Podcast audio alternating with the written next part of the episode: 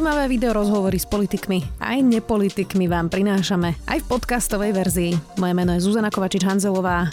Vítajte pri relácii Rozhovory ZKH v audioverzii. Pripravte svoj biznis na budúcnosť. Zažite najväčšie biznis podujatie jesene s menami ako Mika Hekinen či Dara Rollins. Zaregistrujte sa na akonatokonferencia.sk. Vyšetrovateľov z týmu Očistec Krajský súd v Bratislave prepustil. Vojna v polícii sa zatiaľ stala predmetom hádok aj v koalícii. Boris Kolár hovorí o čurilovskej mafii. Advokát vyšetrovateľov ho zasa žiada o ospravedlnenie. Peter Kubina už sedí v štúdiu. Sme video. Vítajte. Dobrý deň, prajem. Ďakujem za pozvanie. Pán Kumina, tak Krajský súd pustil vyšetrovateľov na, slo- na slobodu. Tie prvé informácie hovoria, že súd povedal, e, že to stíhanie je neopodstatnené. Takže vy očakávate, že keď bude písomné uznesenie, že sa zastaví celé to stíhanie? Očakával by som to, pokiaľ žijeme v štáte, ktorý sa nazýva právnym, tak e, po takomto verdikte e, že súdu, že trestné stíhanie, čiže obvinenie tých ľudí je neopodstatnené, by som nič iné ako minimálne zrušenie ich obvinenia neočakával. To však môže urobiť iba prokurátor. Formálne zrušiť to obvinenie. Jasné. A teda máte nejaké pochybnosti, či to urobí? No, Myslím, že mám, mám dôvod ich mať. Keď som, podľa toho, čo som zažil na rozhodovaní o väzbe, tak mám dôvod ich mať. Čo to znamená, čo som zažil na rozhodovaní o väzbe? No, že jednoducho argumenty obhajoby boli ignorované, tak mm, ako nemyslím si, že bude nejaká veľká ochota to urobiť aj tentokrát, ale ako pokiaľ naozaj chceme, aby tu platili nejaké pravidlá, tak, e, tak si myslím, že nič iné ako pri najmenšom zrušenie obvinenia by nemalo teraz nasledovať, lebo, lebo súd, viete, súd môže pri rozhodovaní o väzbe e, tú väzbu zrušiť z dvoch v zásade dôvodov. Prvý je ten, že ne, síce trestné stíhanie je opodstatnené, ale neexistuje väzobný dôvod. To znamená, že není tam obava, a... že niekto bude páchať trestnú činnosť alebo kolúzne sa konať, alebo kolúzne konať, alebo utečie. A druhá možnosť je tá, ktorá sa stala v tomto prípade, že už samotné trestné stíhanie je neopodstatnené, takže väzobné dôvody ani neriešime.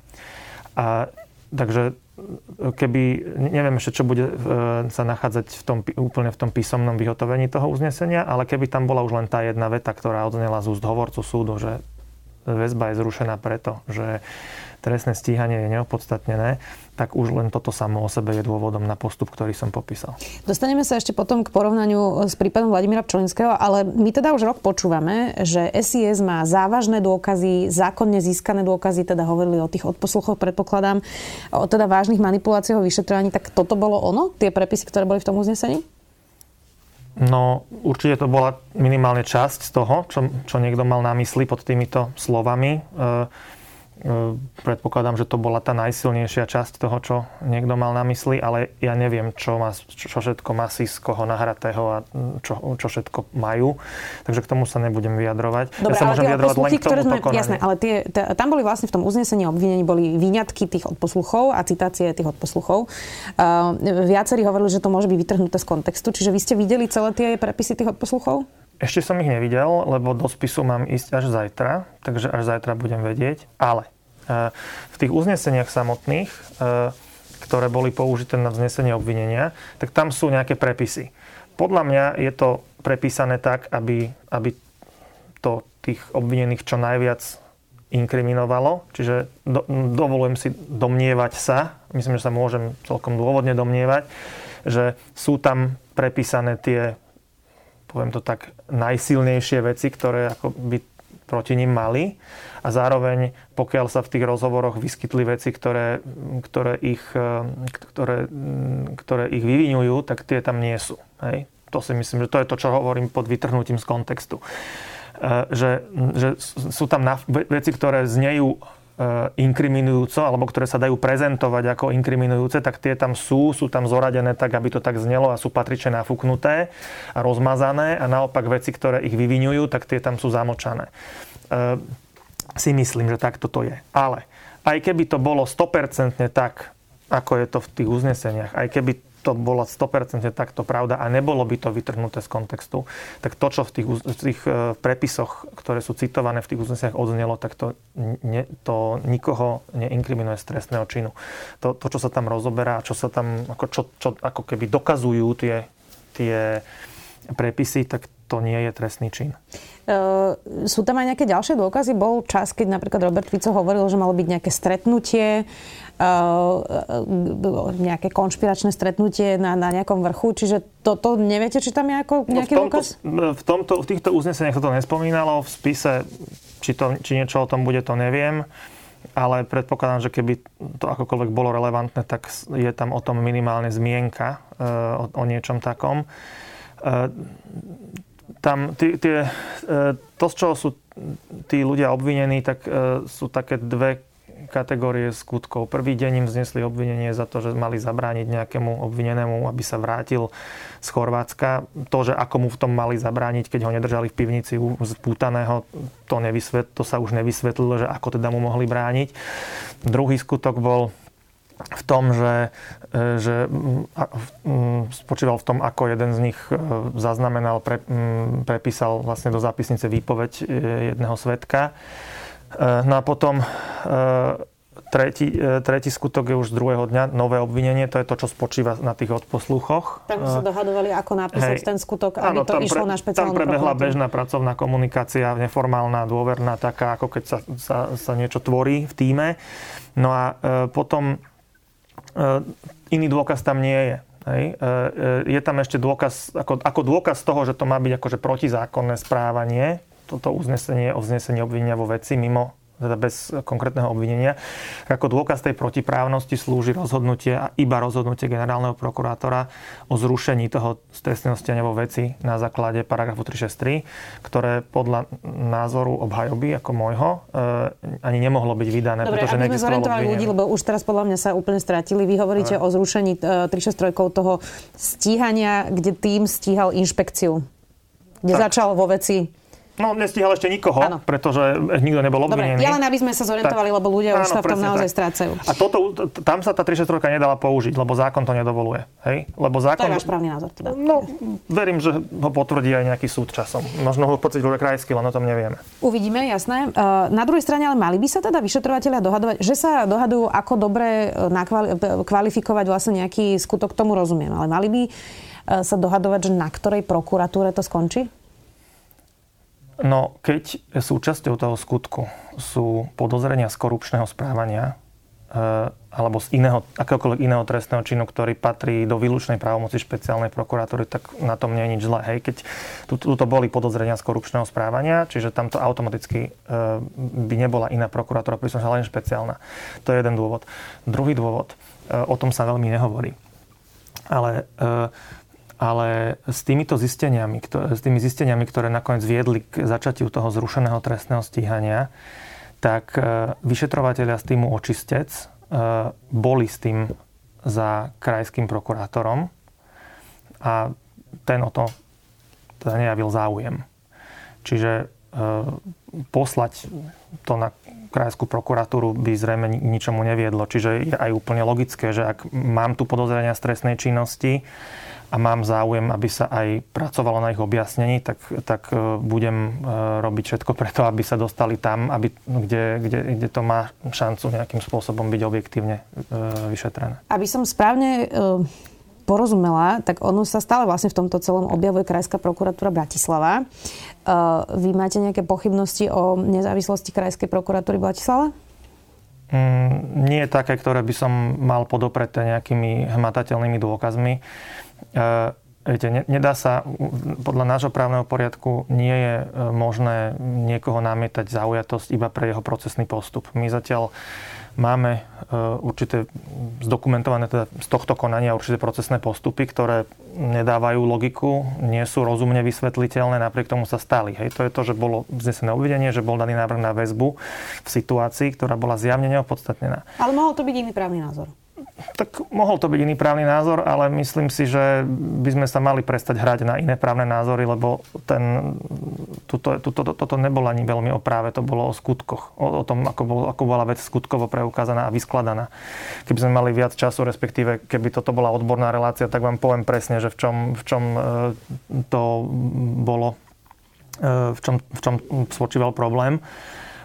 Nemáme tu ten čas ani nechcem, aby sa v tom nejaký posluchač strátil, takže nebudem to do detailov vysvetľovať, ale toto bolo najmä o skutkovom, o, o skutkovom nepreukázaní a o tom, ako bol ten skutok, ako, z čoho vlastne boli obvinení, že, že niekto si v podstate myslel, že alebo niekto niečo pokladal za trestný čin, čo trestným činom nie je podľa zákona.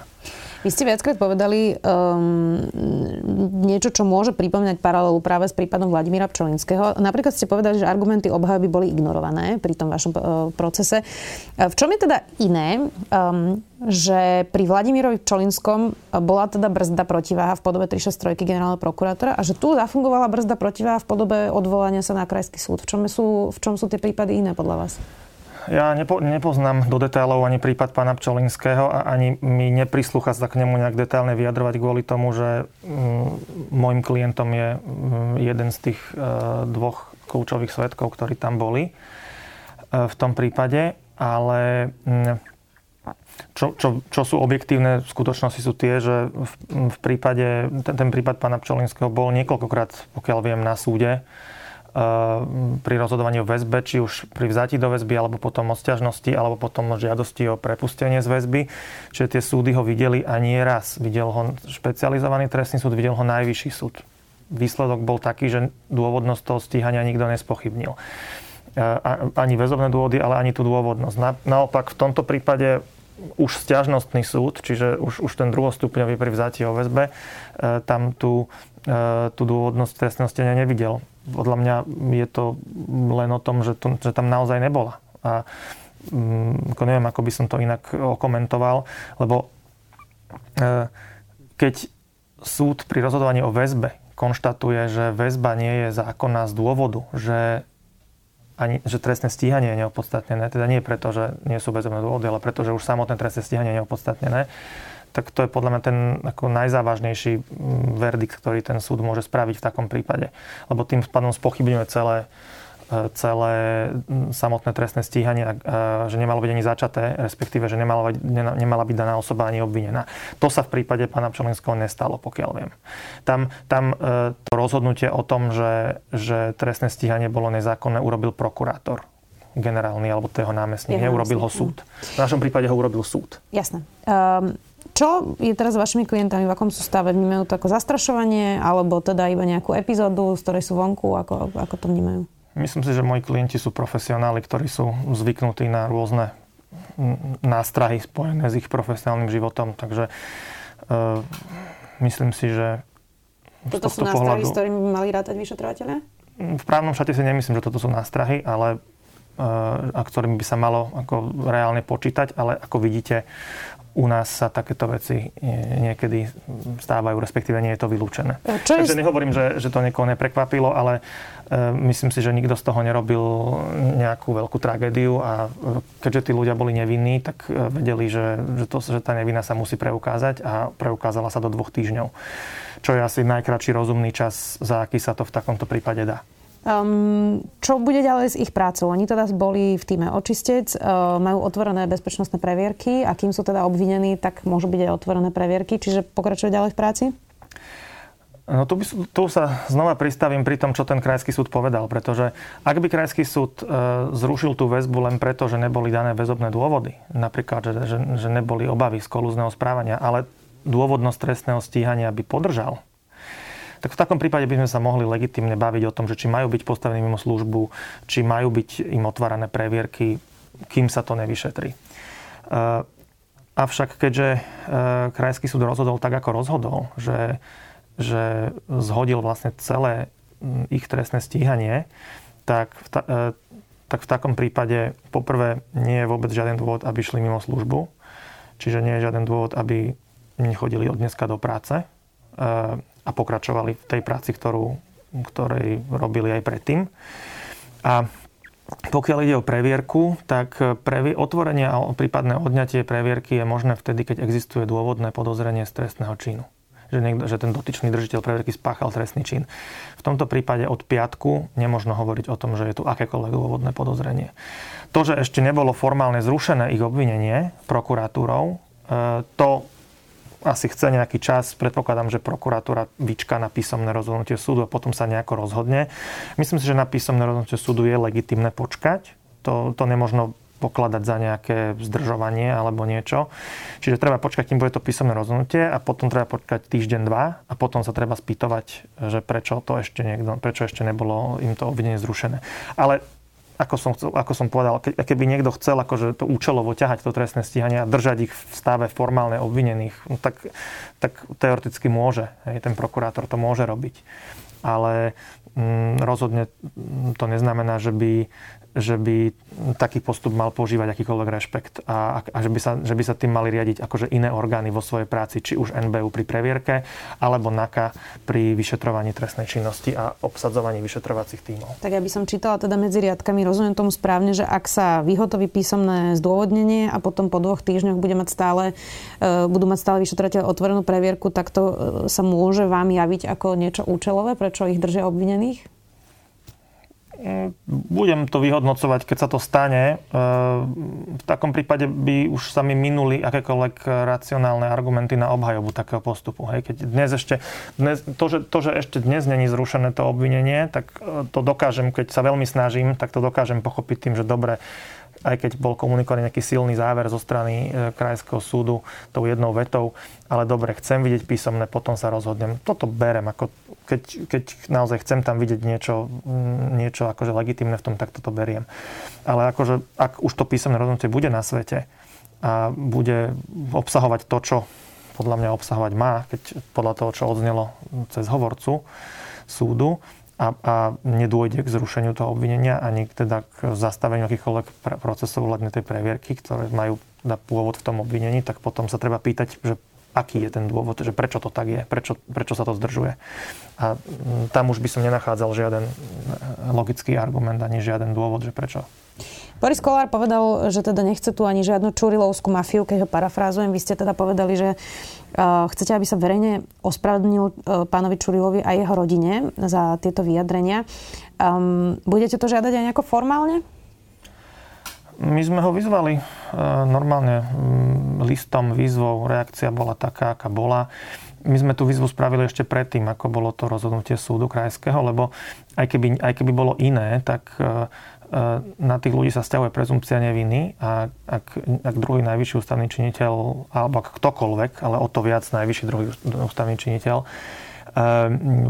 niekoho, kto celý život s mafiou bojoval, nazve mafiánom, tak to je trochu Jasne, drsné. Jasne, formálne, že či neplánujete nejakú žalobu? No, pokiaľ teda k tomu nedôjde, nedošlo, čiže ako ten čas e, sa kráti a ja si myslím, že tá žaloba príde. Na ochranu osobnosti. Áno.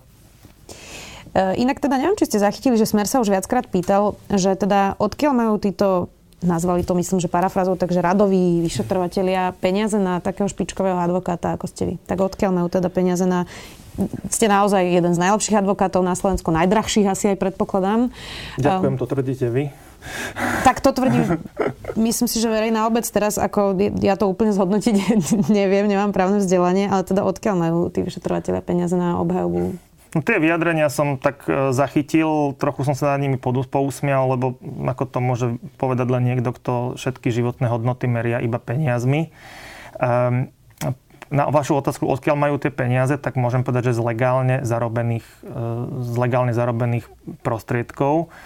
E, poviem aj to, že ak by bolo nevyhnutné tento prípad robiť pro bono, čo nevyhnutné nie je a nikto ma o to nežiadal, tak, tak by som ho napriek tomu pro bono robil, keby, keby teda na to dôvod bol. Um, plus, ako, um, nemôžem zachádzať do detailov, lebo advokátske tajomstvo, ale um, moja odmena zastúpania v tomto prípade nie je nejakým spôsobom premrštená a je úplne štandardná aj v porovnaní s inými advokátmi na trhu. Uh-huh. Takže vôbec, e, vôbec by som ako e, to inak nekomentoval. Dobre, čiže aby som to pochopila správne, nerobíte to zadarmo, ale nerobíte to ani za najvyššiu taxu, ktorú si účtujete. Ani zďaleka. Ani zďaleka. A ako hovorím, keby to bolo nevyhnutné, robím to aj pro bono, lebo je, táto obhajoba v tejto veci je úplne principiálna záležitosť.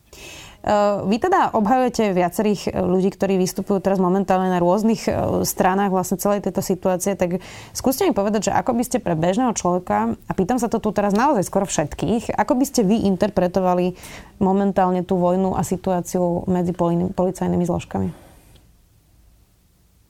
Viete čo? Mm ťažko sa mi to číta, ale to je takto presne, čo, čo, čo si myslím, že čo je zámer, ako prečo sa to celé deje, je to, aby, aby bežný človek, ktorý sa nevyzná v nejakých technických detailoch práva a v tom, ako tieto zložky fungujú, čo není kritika, to je proste fakt. Hej. Nie všet, väčšinu ľudí to možno nezaujíma, alebo nemajú čas, alebo kapacitu sa tomu venovať. Tak Cieľ je proste dosiahnuť stav, aby tu nikto nikomu neveril. Aby, si, aby, aby, si, aby ten dojem, aby to vyzeralo tak, že všetci sú tu kriví, že nikomu sa nedá dôverovať a teda e, keď, už, keď, keď súd niekoho zavrie alebo naopak pustí, že to netreba rešpektovať, že to netreba brať vážne, všetko je nejako ovplyvnené. To tak nie je. Ale e, výrazným spôsobom to nahlodáva dôveru e, v štátne inštitúcie a vôbec demokratické inštitúcie ako také, v, najmä teda v súdy, v prokuratúru, policiu.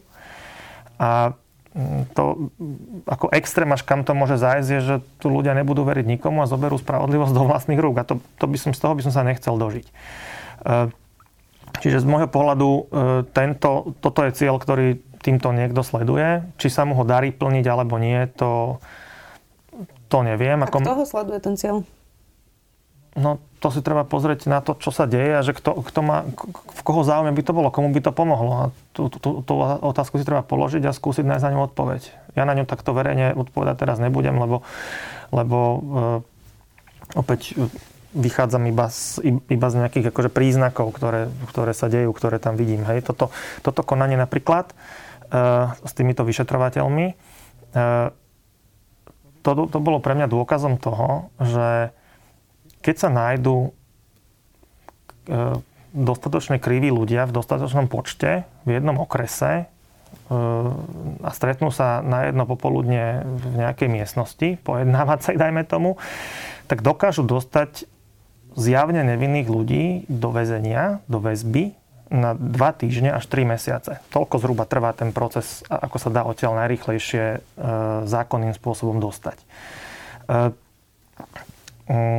Takže keď je niekto ochotný urobiť toto a ochotný sa, sa na toto podujať, tak ja neviem, čím je motivovaný, alebo čo, či, čím sa, čomu beha hlavou, že, že prečo to robí. Záverečná otázka. Um, neškodí vám to, čo sme v podstate dopredu už predpokladali, že keď sa Daniel Lipšic stane špeciálnym prokurátorom, tak jednak vy ste boli blízki spolupracovníci, vy ste po ňom prebrali viaceré prípady, ale teda on bol aj e, politík, má množstvo väzieb e, aj medzi advokátmi, e, že to vlastne môže presne ľuďom, o ktorých vy hovoríte, že teda môže, môže im vyhovovať, že bude v tom chaos, zapadať do skladačky, že tu naozaj môže byť um, nejaká skupina ľudí, Daniel Lipšic, vy a ďalší, ktorí ako keby sú uh, priatelia a, a, a môžu byť nejaká, ja to teraz zvulgarizujem, klika. Ne, nestalo sa to, že vlastne ten Daniel Lipšic tou svojou osobou, hoci nikto nespochybňuje ani jeho životný príbeh, ani odbornosť, um, môže vlastne polarizovať práve v týchto otázkach?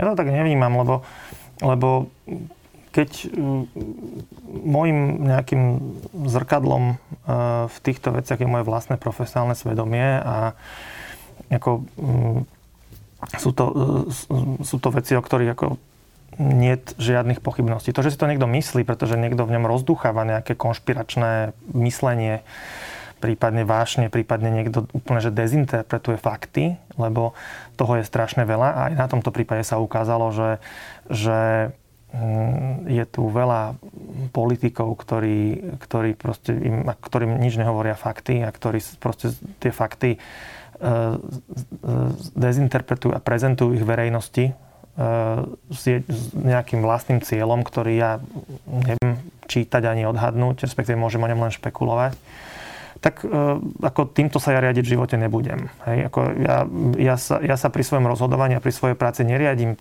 tým, že čo si o tom bude myslieť niekto, kto, kto povedzme verí nejakým konšpiračným teóriám alebo kto, kto, kto bol do, do, do, takého, do takého stavu e, manipulovaný tými, Jasné, ktorých počúva. Myslím, že to neuškodí, neškodí tej inštitúcii. E, myslím špeciálne prokuratúre napríklad. Ako to, to ja nemám ani právo hodnotiť, ale z môjho laického pohľadu sa mi, sa mi nezdá. Ako, uh, je logické, že keď niekto ide do, do ťažkých vecí a stúpa na otlaky mocným a vplyvným, tak, tak tí sa na to nebudú pozerať len tak, hej. A samozrejme využijú každú slabinu, ktorá, ktorá v tom systéme je. A keďže, keďže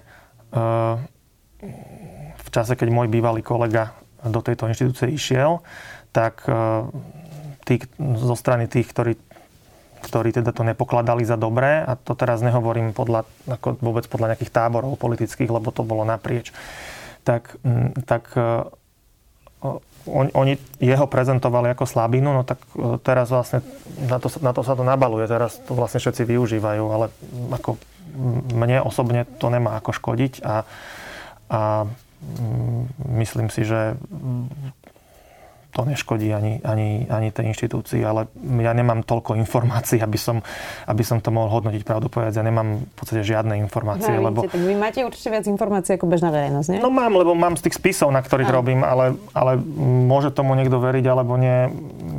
Ja s mojim bývalým kolegom neudržiavam žiaden pravidelný kontakt ani ani nič podobné. Proste on, on je v tomto dosť dôsledný, že on sa na, tak ako to sluboval, tak sa naozaj odstrihol a ako ja to rešpektujem. Takže to, že, to, že sa občas vyskytnú témy, ku ktorým sa vyjadruje on zo svojej pozície a ako náhodou aj ja, pretože mám, mám tam nejakú v tom prípade nejakú úlohu odbornú ako v tomto. To sa stane, ale s tým nemám čo urobiť. Počkáme si na to písomné odôvodnenie súdu. Ďakujem veľmi pekne, že ste si našli čas. Advokát Petra Kubina. Ďakujem za pozvanie ešte raz. Pekný deň. Počúvali ste podcastovú verziu relácie Rozhovory ZKH. Už tradične nás nájdete na streamovacích službách, vo vašich domácich asistentoch, na Sme.sk, v sekcii Sme video a samozrejme aj na našom YouTube kanáli Denníka Sme. Ďakujeme. Volám sa Barbara Mareková a v denníku ZME pre vás pripravujem podcast Ľudskosť, kde sa rozprávame o mentálnom zdraví, lebo každý si v živote niečím prechádzame a ja verím, že nám pomáha o tom hovoriť, aby sme nezabudli, kto naozaj sme pod všetkými rolami, ktoré v živote máme. Podcast Ľudskosť vychádza každý štvrtok a nájdete ho vo všetkých podcastových aplikáciách.